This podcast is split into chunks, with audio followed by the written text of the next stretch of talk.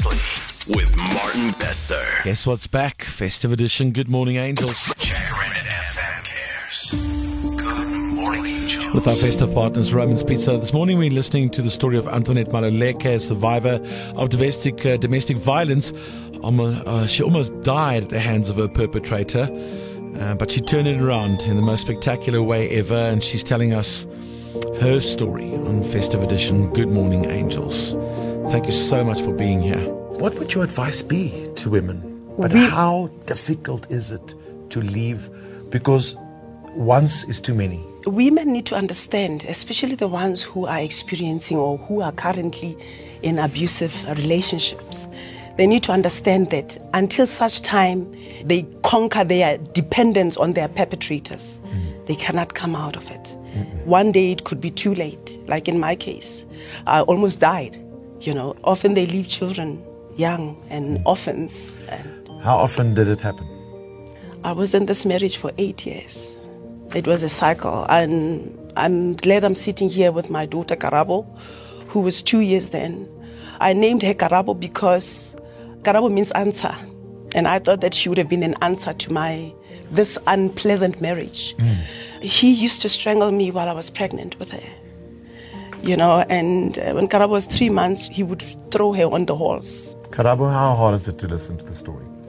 I've heard the story, of course. Um, I don't remember a lot of it because I was very young, but I've heard it many a times, especially now with our foundation having been founded, and it still makes me very emotional. You know, it's still hard to believe that that was my mother's reality for a very, very long time, and in a way, I was a product of that somehow. So it's not easy. It never is easy, and I think one thing that people don't understand as well about children in abusive households is that they are affected too. You know, I wasn't physically abused, but I do have scars, mental scars, you know, Considering. emotional scars. Yeah. And that carried into my life growing up. So it hasn't been easy, but it has been a story to tell, an encouraging story for some people, especially from the other end, having survived it in different ways. So, yeah. So proud of both of you. I'm sorry. For what? I'm breaking. I'm remembering how close a call it would have been for me. And I want women who are in the same situation that I was in those years ago. It's not too late to get out. It's not too late. I'm breaking now because I feel blessed that I was able to get out of it. I attempted suicide so many times. The last time I attempted suicide, I was in a coma. Because often we run away from the reality of facing your, the demon of being in an abusive relationship, and you rather want to take your life away. So I want to tell women who might be going through what I went through and what other women are going through in our country or in the world, mm. to understand that they are better than that.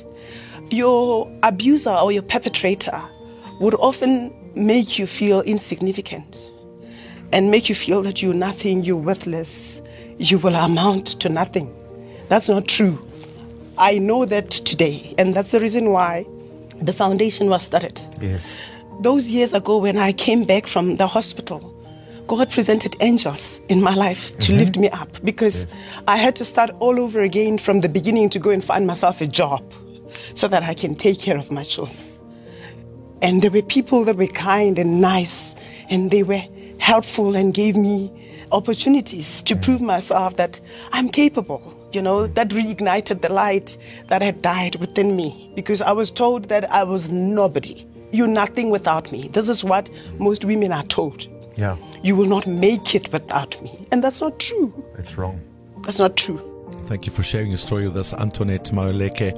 And more coming up about uh, the Basari by Moshito Foundation. We have to get the Angels together now to help them in the important work that they do. Hey, wake up, wake up. Wake up with your morning family. Good morning. What up? Breakfast with Martin Bester.